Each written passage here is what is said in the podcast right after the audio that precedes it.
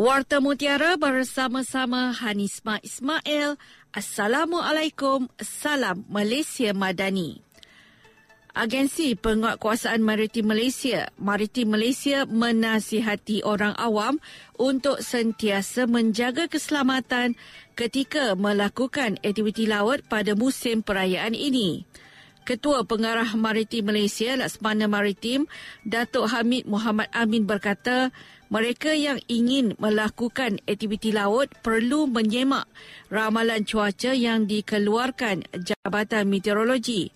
Ia memandangkan keadaan laut kini bergelora akibat monsun timur laut. Beliau turut menasihatkan pengusaha bot pelancong supaya mematuhi semua peraturan dan undang-undang laut seperti memastikan kapasiti maksimum penumpang dan pemakaian serta penyediaan jaket keselamatan yang mencukupi dengan jumlah penumpang. Orang ramai diminta menghubungi talian kecemasan 999 atau Pusat Operasi Maritim Negeri yang berhampiran sekiranya berlaku kecemasan di laut. Jabatan Meteorologi Malaysia, Met Malaysia dalam satu kenyataan telah mengeluarkan ramalan cuaca signifikan. Ketua Pengarah Met Malaysia Muhammad Helmi Abdullah berkata berdasarkan analisis model-model cuaca, luruan monsun dijangka berlaku sehingga Rabu ini. Beliau berkata keadaan ini berpotensi membawa hujan lebat berterusan di timur dan utara semenanjung serta angin kencang dan laut bergelora di Laut Cina Selatan. Met Malaysia juga telah mengemas kini amaran hujan berterusan bahaya buruk dan waspada yang turut melibatkan Kelantan, Terengganu, Pahang, Perlis, Kedah dan Perak.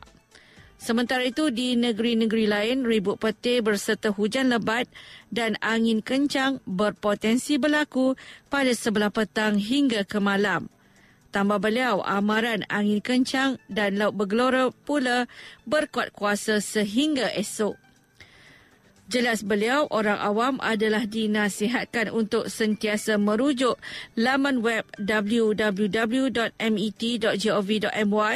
dan semua media sosial serta memuat turun aplikasi My Cuaca bagi maklumat yang terkini dan sahih. Majlis Bandaraya Seberang Prai MBSP menyediakan kit dan peranti mengandungi beg, lampu suluh, tongkat dan topi. Ia bagi membantu penyelia-penyelia perbandaran dalam melaksanakan pemantauan yang efisien dan cekap. Setiausaha Bandaraya Badrul Amin Abdul Hamid berkata MBSP mengamalkan management by walking around untuk memastikan segala spesifikasi pembersihan adalah dipatuhi dan menepati kehendak yang ditetapkan.